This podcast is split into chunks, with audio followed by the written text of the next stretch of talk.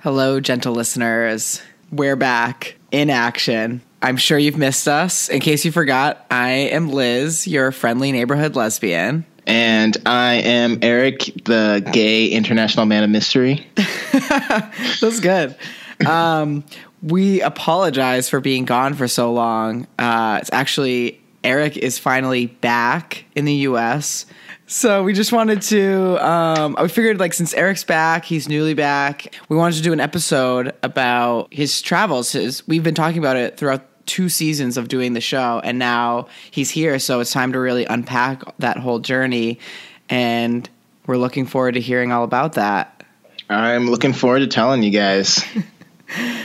it's been a journey.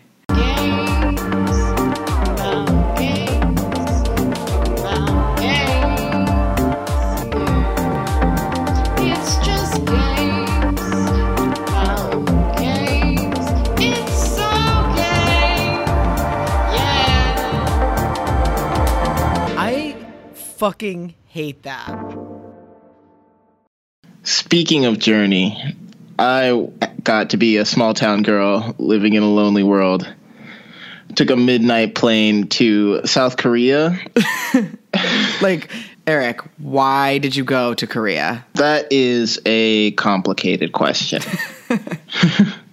uh, so it was really a very very much by chance. I had no intentions of going to korea but about halfway through our final year of grad school i got a facebook message from this guy who lived on my floor when i was a freshman in college and he was like the head teacher at a after school program in korea that was looking for teachers. And he asked me he remembered that i was an english teacher so that's why he asked me so I really went back and forth on it. I was like, this is stupid on one hand.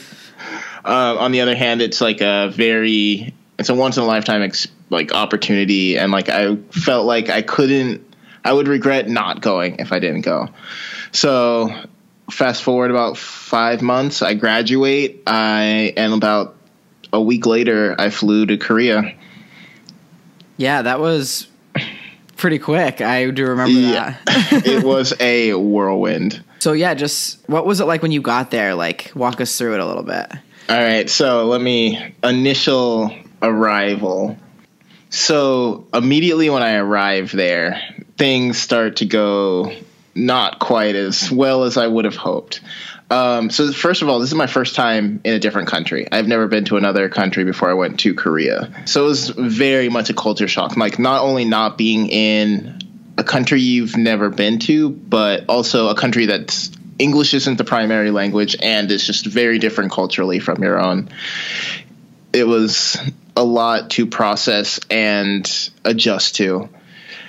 Um, but first, I get to the airport, and so that guy I told you about picked me up from the airport. In college, he was a really like quiet, nerdy kind of guy. Fast forward ten years, he's like straight up the most obnoxious person I have met in a long time. I didn't realize that he was there. This guy that offered you the job or or put you up for this job. I, mm-hmm. I did not realize that. Okay, so he that's why you only saw him this one time because he was so fucking annoying. no, well, he worked at the school like once a week, and literally, he was the worst part about working at that school the entire time I was there, and for every other teacher that worked there too. Um, so literally, by the time we got, he took me to the city I worked in, Cheonan, which he first of all told me was 25 minutes outside of Seoul, and if anyone knows Korean geography, that is so far from being true. How far away from Seoul were you, actually? Um, an hour and a half on the best of days. Wow. 25 minutes so, is a big. Yeah, like, I even have my notes from when we discussed the job, and I literally wrote 25 minutes from Seoul in my notes.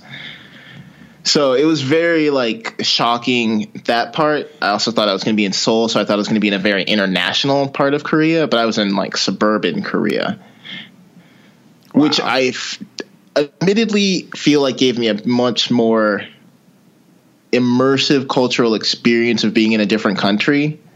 But at by the same token, like was the only black person that I almost ever saw. you may have been the only black person that these people will ever see in their lives. Yeah, definitely the first for a lot of my students, if not their parents. oh my god. Okay, so let's jump to let's talk about your students then if you since mm-hmm. you went there. So what was it like when you first met them all like met your classes like when did you start working actually did you start working like day next day after you arrived Dude, yes. Wow. i literally started working the next day. And remember there's the 16 hour time difference. So like i'm just a mess. Yeah you're fucked up. Yeah. So i teach the kids basically we read stories discuss vocabulary and they're learning english a little bit at, at a time. And it's an after school program so it's about an hour and a half blocks for each class. Um, i have every grade from about kindergarten to junior high in different levels of classes but like each class is more of like grouped into those age groups right like Yes. they're not all yeah. So like, yeah, all kindergartners, all first graders, Gotcha. all second and third, all fourth and fifth, kind of thing like that. Um, off the bat, I was, I just like, I don't even know how to explain how I felt. It was just awful. It felt terrible. Um, they understand so little English and they also understand very little Korean because they're nine years old. So it, I started in a very difficult place. It was hard to get my feelings across and for them to get their feelings across to me, which was frustrating for both of us. Um, over time, I got used to it, got a lot better. Their kids I always hated. Their kids I liked a lot. There are kids that I went from liking to hating, from hating to liking. So but I got better at it, and I figured out how to tr- like communicate with them what they liked and like how to make the experience so what did as your friend do like at the reasonable then, or as your- possible. For he unquote was like us? the head teacher. He would like make the curriculum, That's but super because there's no funny. I mean, copyright but I think laws that in your Korea, they would as a just kind of steal pieces kids of and American good textbooks kids and whatever, like and I think their that's, own that textbooks. transcends culture. Like my mo- uh, my mom is a teacher, and like every year there's some good, some bad, and you just you get through it, you know. So it's kind of interesting to see that like kids are kids, like no matter what, they're gonna be dicks Yeah. or they're gonna be good, you know, whatever. it was really interesting because I thought they would be very um, respectful and like very studious students, and they were just like all over the map. And they you just like could fo- even follow the like teenage drama they were going through. Oh It's yeah, like it's just like American kids, wow. So just you, as shitty as American kids. yeah, exactly. Puberty really sucks, doesn't it? Um, I will say though, for anybody out there considering it, I would definitely suggest teaching abroad for a year if you can. If you're here in America, you can teach abroad in a lot of different Asian countries, a lot of European countries. Um, I know someone who's going to go teach in Colombia next year, and I had a friend who was in Thailand, Vietnam, Japan, all options, and I definitely suggest you do it. It's stable money, stable job, and as long as you can deal with the crushing loneliness and otherness, othering of your identity, it's fantastic. Let's fucking talk about that for a second. All right, so you guys, you know what he's been doing over there. Let's talk about the crush, the crippling loneliness, and your strong feelings of otherness. What, what were like? Okay, so just like describe like, you know, obviously we've talked a lot about uh, what it was like for you to be gay in a foreign country as well, um, which we can we will dig into like a little deeper later on. But I I definitely it's funny because like when you do go to like I went when I was abroad, I went to an English speaking country, but I still felt the loneliness, the the otherness, the especially when you first get there. So I can only imagine. What did you What did you do to like get through that? You just do. Um, yeah, um, I just did a lot of exploring and hiking. That really became my like go-to things. Because I mean, if you're alone on a mountain, you could be anywhere. You're not necessarily in Korea. No one's speaking any language out there. That's was like almost like beautiful, you know? Um, yeah, I just explored the country a lot. You know, I would really, I guess, lean into that otherness, right? You meet people in places, they're, they know you're not from there. They're a little bit willing to help you, but they're also going to forgive you for not getting it right, you know? Mm-hmm. I was clearly not from around there. right. Very Uh, listeners, obviously if you have not seen me, I do not look like a Korean. Not even passing. What did your students call you? Uh, Obama teacher. Because like that must have just been because the only other like person of color of reference they had was like our former president. Um, yes, but also Prince of Wakanda, Black Panther. Stop. Did you get that at all, or was it just Obama teacher? Just Obama teacher, but they were really into Marvel movies, so they would just like randomly in class, like you know, they're just speaking Korean, but they know these English phrases, so they'd just be like Wakanda forever.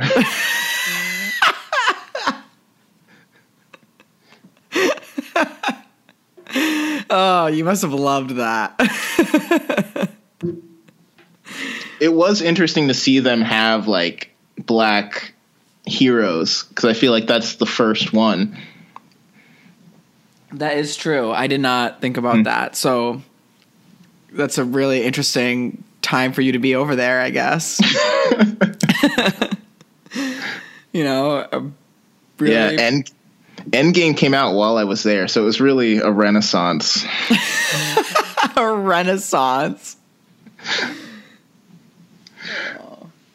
Um, yeah. So, all right. So we were just talking about um, exploring and stuff. So, like, tell us like a little bit about before we get into more specific details of what it was like being a queer person over there. Let's talk about like your other trips. Like, you weren't just in Korea. We talked about, uh, you know, we've talked about in the past you traveling to Japan, Vietnam, uh, Thailand. Like, wh- wh- where else did you go? Was that it? Yeah, um, th- that was it. I went to Japan a couple months after I got there because we had a summer break and it was like a close country. And I'm like, I haven't been to another country. Um, when we had our winter break, I went to Thailand. And then right after I finished working at the school, I went to Vietnam for a couple weeks before I came back to the US. So I got to see a little bit of that whole area of like Southeast Asia. Um, one thing I did, I went to the tallest peak in every country. So we've mentioned it a little bit before, but I hiked up Mount Fuji in Japan. Um, took a cable car to the top of Fansipan in Vietnam. Took a taxi to the top of the top of the tallest mountain in Thailand, and ran a marathon to the top of the tallest mountain slash volcano in South Korea. Wow, dude. Got around. Yeah, a little bit. That's really cool. Were those like what was your favorite place to go to? Like what was your favorite place that you visited?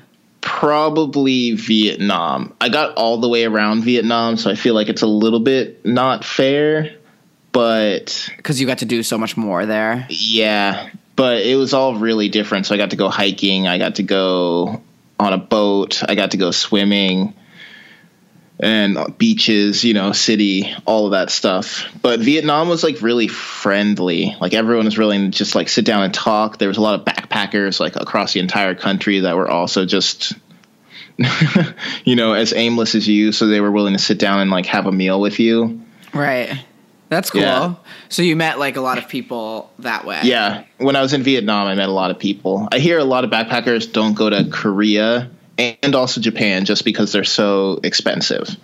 What was the worst place? Like what and not like the worst, but like Mm. what was like friendly? Like was what was the least friendly and things like that? I would say, um, like the small towns on the out, like outside of Korea, were the least friendly. Wow, so they- like where you lived. Um, further out than that, I was like suburban, but when you get to like rural Korea, they just were like. They weren't mean. They were just like unforgiving of you being lost and not knowing the language. Ah, I see. And so very obviously not from here. Yeah. Um, interesting. Interesting. Yeah. Wow, you really like dove in. Uh, I can't believe that it just like all happened like right at once. You know, you like got there, you started working, and that must have been such a challenge. Just It was, yeah, it was definitely exhausting. And then, like, just getting my bearings for being in the city, they didn't really give me any help. you and didn't I have didn't like an really, orientation or anything like that. No, nothing even close. Um, and then it took me a little while to really connect with the other teachers. So in the beginning, it was really just me trial and error going places and like, you know, like how to even go to the supermarket and get the stuff that you need because you can't communicate with the cashier. Right. Um, I think that's a good time to describe your grocery store experience. Um, we mentioned a, a little bit the chaotic energy that I that tends to follow me, and I, from what I hear, these experiences that I've had in Korea are not representative of Korea, but they happen to me so much that I feel like that it felt like that was much more the way things happen in Korea. um short side story I got propositioned for a threesome by a Korean couple at a fried chicken restaurant. Oh yeah, I forgot about that one. Yeah. That's fun. um, but the one she was mentioning is a drunk lady tried to shop for me at the local grocery store. Not tried to, like did shop for you. did, did shop for me. Uh, made her like 70 year old mother get me a new basket and then proceeded to like buy all my food for me. um, I went along with it. I was curious to see like what do Koreans buy at Lotte Mart. That's the name of the supermarket. But I found some good stuff. I didn't get everything I needed. I had no eggs the next morning, but I did get some new cool like rice dishes. nice. That's always good. You- Wait, could you buy alcohol in the grocery store, or did you have to go to separate places to buy that? No, you could buy alcohol. You could buy alcohol anywhere in Korea. Um, they have like their gas station liquor stores, like their 7-Elevens. There's like three on every block, like literally every block, and they are all 24 hours. Amazing. It was brilliant. We should have that here. There's only like a select few here. Even in LA, big city life, there's like rarely any 24 hour things. Several, Yeah, there's- but There's always one within walking distance in Korea. There was a lot of things that you're just like, wow, why don't we do that? what were like? What was like another thing like that? Wow, why don't we do that? hands down public transportation. Um, I went hiking a lot, and I was able to hike literally around the entire country. And I would just get up in the morning from my apartment and hop on a bus, and I could get to the other side of Korea, hike a mountain, grab a bus back to my side of the country, like by the same night. Wow, that's pretty cool. Yeah. It's admittedly much, much smaller than the US, but like you still couldn't travel that distance in the US. Right, right. Even fast. just going that in that small of an area, you can't just get anywhere on a bus. Like you have to plan. However, Yeah. Rent it's just car. not easy. um, And their trains go like 200 miles per hour, and ours go 50. Oh, that's awesome. So you could get places like pretty fast. So, but even with the Oh. 200 mile an hour train to get to Seoul, it was like an hour and a half. Yes. Wow. So you were like so fucking far away. All right. So now let's talk about gay stuff. Um, Gay. what what was it like being a queer man? Like you're out, you've been out for a while, and you definitely weren't trying to hide that when you went to Korea. What was it like, like overarching for you to be gay there? Um, well, to start out, so the guy that hired me knew I was gay because I was out in college. Um, and but he's like, it's cool that you're gay, but like you just can't be out like while you're at working at the school.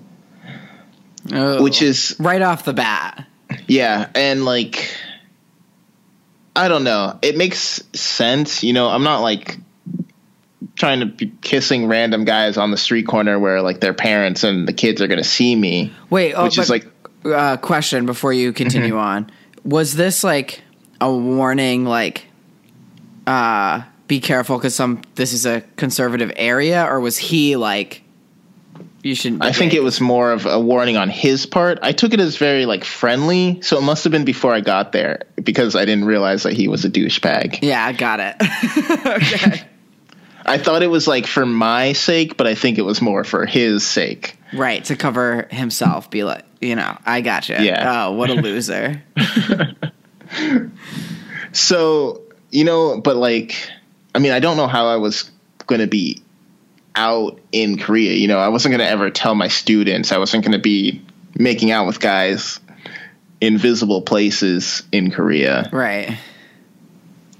So, I don't know. So that I think but hearing that kind of was weird for me to like be thinking about it to start out with. Did it make you think about it more than you like would have otherwise? I don't know. I was definitely in a different country, and I just know that it's a lot. It's a much more conservative country Right. as far as that topic. So I probably would have been on edge, but like hearing it probably made it real. Wow, that's heavy, especially after being so out and like comfortable already, and then having to go somewhere where you like can't really, or you just don't know what the the guidelines are. Yeah, You know? yeah. Um, I came out to my like the other teachers like the first day we hung out. I wasn't gonna like not be out or anything, Right. And they were really cool. We went, the three of us went to Pride together there because there's Seoul Queer Festival every summer, and it happened to be about a month, maybe a month and a half after I got to Korea. So that was my first real outing. My first time going to Seoul was to go to that queer festival. Oh, cool. What's like Pride like there versus here? I know we've talked a little bit about it in the past, so you don't have to talk about it like in detail, but like give us something. Yeah. Um, well, the last time we talked about it last episode, actually. Oh, yeah. But I hadn't gone to the second year. I got to go to two years of Pride in Seoul. So I got to see it change and get bigger and everything because they moved it up a little bit for the second year. But the first year, it was. I mean, I've been to Seattle, San Francisco, LA. I haven't been to LA. Psych. Um, but like really big prides in very liberal cities. So it was really interesting. It was really way more international. I felt like like every international person in Seoul was at Pride. You know, every gay international person was there. It was heavily protested. There was like a huge counter protest. There was a huge counter parade both years.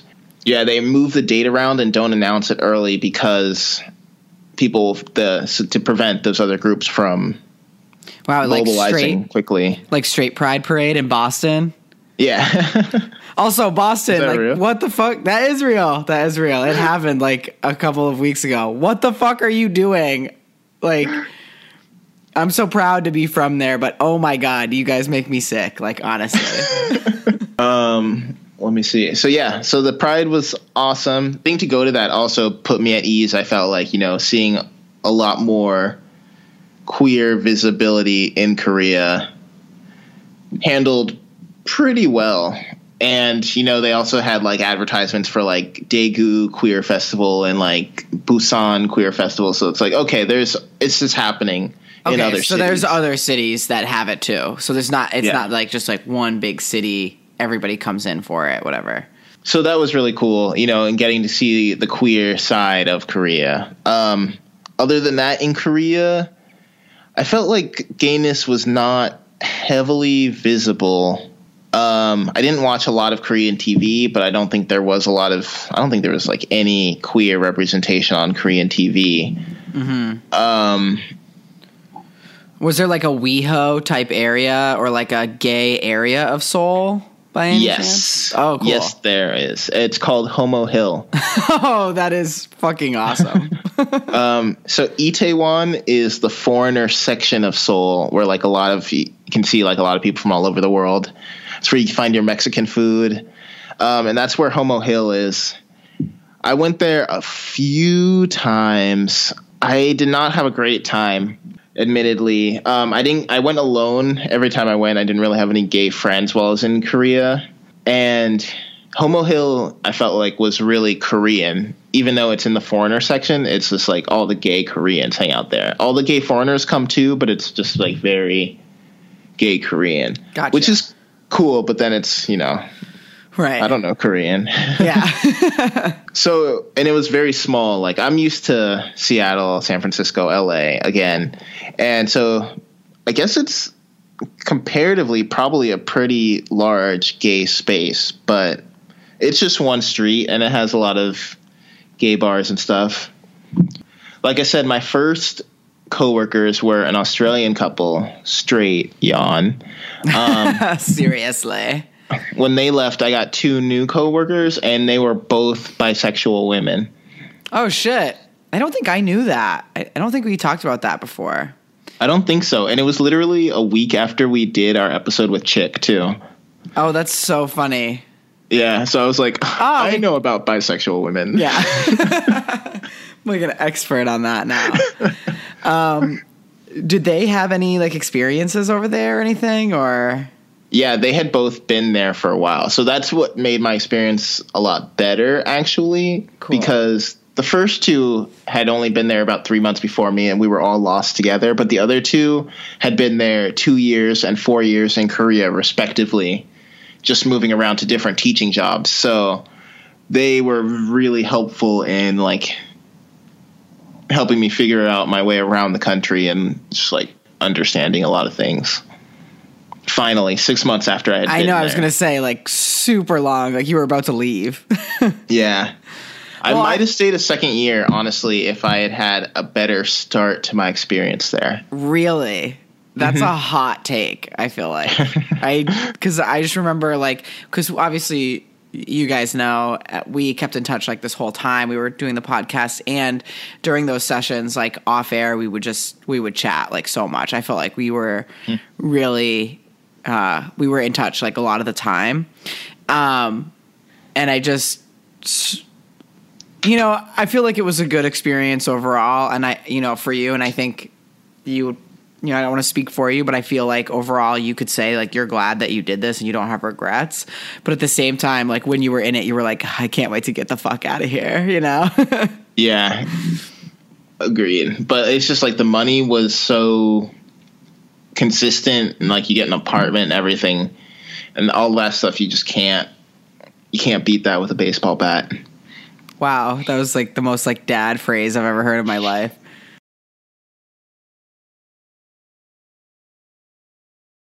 Wow. Okay. Cool. So, so, so you guys all had you know experiences. You had, in Korea, obviously, you went to Pride, especially with these women. That- Like that's super cool that you had other like queer people around you there. What about the other places that you visited? What was it like being queer there? I know you weren't you were there for varying like times, but still, like what was that like? Um, I could give you a snapshot of each of them. Cool. gay wise. Um, Japan was the first one I went to. I feel like Japan is very similar to Korea in the US and how they view homosexuality, which is like kind of okay. Right. Um, I actually got to meet my friend from college there, and she's gay. She lives there with her partner. I got to like just ex- like, how do you guys feel about Japan? And they're like, we like it. Um, we don't tell everyone that we're gay, and I feel like ultimately we'll move back to the U.S. to get married and be like be recognized as a couple. Are they passing then? Are they like straight passing these two? Yeah, I would say so. So they they like they're not super mask or any or butch No. or anything Yeah, like that. no. Like Mm-mm. you don't think that that could it really that like stereotype or that you know ver, like that type of lesbian could exist there or you know a very obviously gay g- dude. I think they could. I think as long it's still it's more of a don't ask, don't tell situation. Gotcha. Gotcha. Yeah, so that was Japan. Then I went to Thailand. Thailand, hands down, probably the gayest country in the world. I don't know. I've been to like four countries, but Thailand was definitely the gayest one. Describe Thai- that. Thailand is the Seattle of countries. Um, wow, that's a hot take, dude. you heard it. I stand by it. In 10 years, when I try out for SNL, I hope this surfaces. Wow, I love that that's happening in 10 years. like When I'm 40 starting Yeah. SNL. Hey man, Leslie Jones, it has been done. It has been done. Um, but I felt like I saw queerness, I saw gayness in Thailand visibly. I was in a city, I was only in one city in Thailand, probably the shortest time I was in any of these countries, in the city of Chiang Mai, second largest city in Thailand. But it was very, I saw a lot of male on male contact mm-hmm. which I think was a little bit true for all of these countries, but I, I felt like I saw a lot more in Thailand. I saw people that were like very femme in Thailand. hmm Um, there's also the lady boys. Yeah, yeah. Did you just Well see a lot of that action out there? I got catcalled by quite a few lady boys walking down the street. wow. I And won't like, ask how if you much- indulged because your mother I asked like, "How much will you pay me?" My mother appreciates entrepreneurship.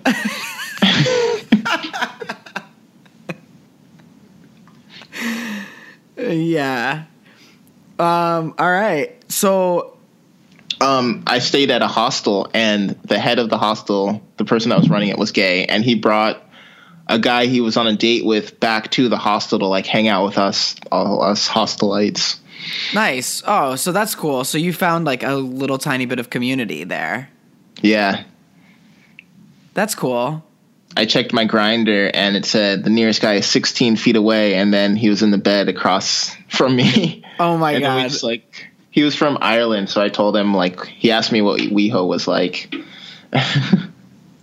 Wow, that's so wild. Did you guys make that connection at the same time? Were you guys both like, "Hey, you're the guy 16 feet away"? No, I think we both saw it, but then we ended up both up at like 6 a.m. one morning, so we just ended up talking. Oh, nice. So then you both just made that connection. Yeah. Um, and then Vietnam was And- somewhere in the middle of that, or I would say Vietnam was far the furthest right. really, really, Yeah. over Korea I- and Japan. Yeah, I was very surprised by that also. But I did not see definitely no one visibly gay while I was in Vietnam. Um, I felt like it wasn't as very accepted.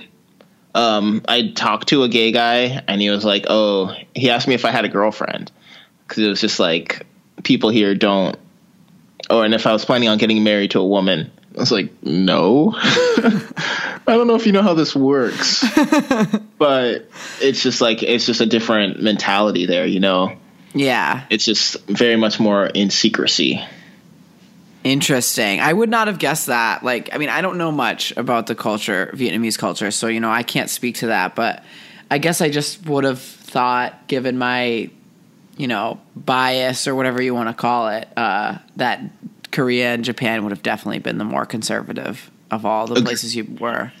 agreed and granted what i'm what i saw is a microcosm of each of these countries like this definitely cannot be extrapolated to being you know these countries views on homosexuality but this is just what i saw as one person traveling through these places Well, you were there for a long time. I mean, even though you're just kind Yeah. of traveling through these other places, like I don't know, I just felt like you were really dove in to like like to learn and get into places. So your point of view is probably pretty valid.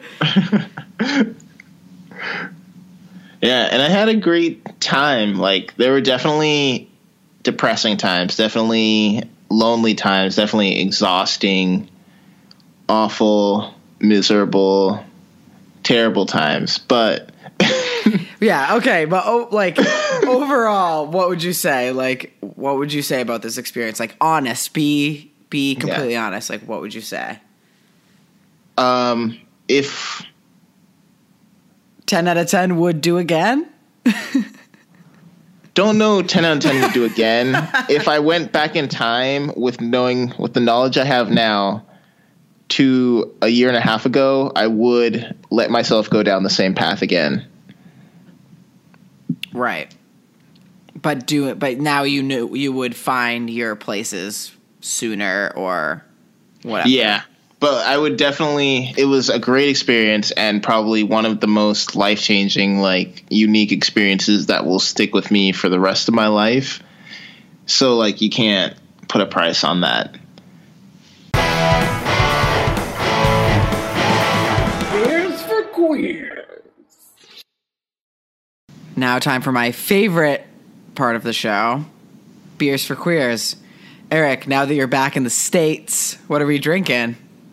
I wish that this were soju, but it is not. Do you know that um, Lizzo drinks soju in Malibu? she is a queen. um, we actually listened to a, quite a bit of Lizzo in Korea, so I hope she knows she was getting play over there. Um, I'm drinking possibly the most American thing ever. Riding high on the wave of alcoholic seltzers, LaCroix for alcoholics. I'm drinking a natural light seltzer. a tall boy at that. a tall boy. Um, Catalina lime mixer flavored. Ooh, that was the flavor that appealed the most to me when I first saw them. How is it? It's pretty good. I was really expecting a more Four Loko y taste, but it's actually pretty seltzery. Nice. Speaking of Four Loko, that's the next seltzer we're gonna have to try. Yeah, once we can track that down, we will have that on the show. Yeah. oh yeah. We won't even be able to finish the show that time because we'll be blacked. Yeah, um, speaking of which, this is 25 ounce can, just like those. Actually, those are 24.5, so props to Natty Light. Um, but a six percent alcohol volume for this guy. Pretty good, light flavor, very seltzer still. You know, you don't get that. What's that?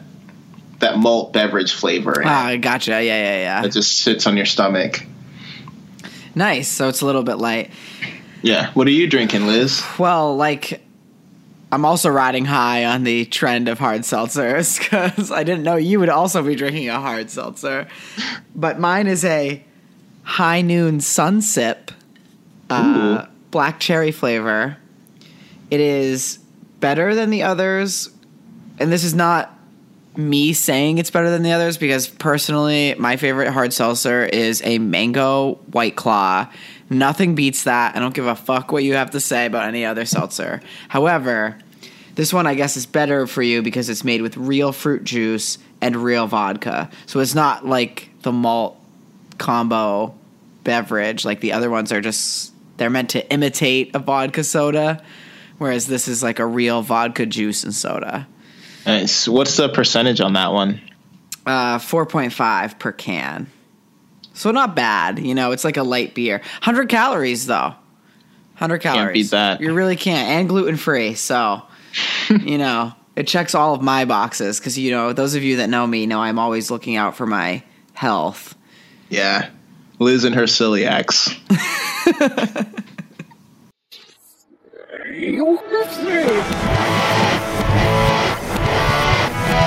Thank you for joining us for another No Homo. Let us know what countries you've been to and were they gay friendly? Um, I've only been to Southeast Asia Liz, you've been down in down under.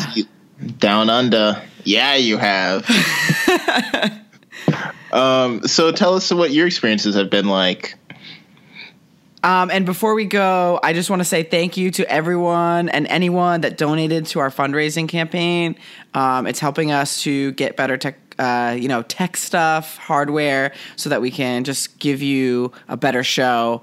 Um, as we move forward. We love doing the show. We want to keep doing it, and just we just want to be able to give you guys like the best quality that we can. So uh, we appreciate you stepping in and helping us out, and we will be sending out your prizes uh, this week sometime. So Yes, there are some sexy ass t-shirts Yeah. headed across the country this week. yeah, so be on the lookout for that. And thank um, you for listening. huge, huge, huge shout out to Octavia, Yes, Octavia Bray, our Octavia Bray, land of the free, home of the Bray. our pride and joy. We owe like our entire new sound system to you, and we thank you so much for that, and we love you very, very, very much. yes. So until next time, gentle listeners. Later, gays. No Homo is an original podcast by Elizabeth Stickley and Eric Tate. Original theme music by Emily Keene. Like us and follow us on Instagram, Twitter, and SoundCloud at No Homo Podcast. Home sweet homo. We're happy. Well, thank you for joining us for another No Homo. We are back in the U.S. of.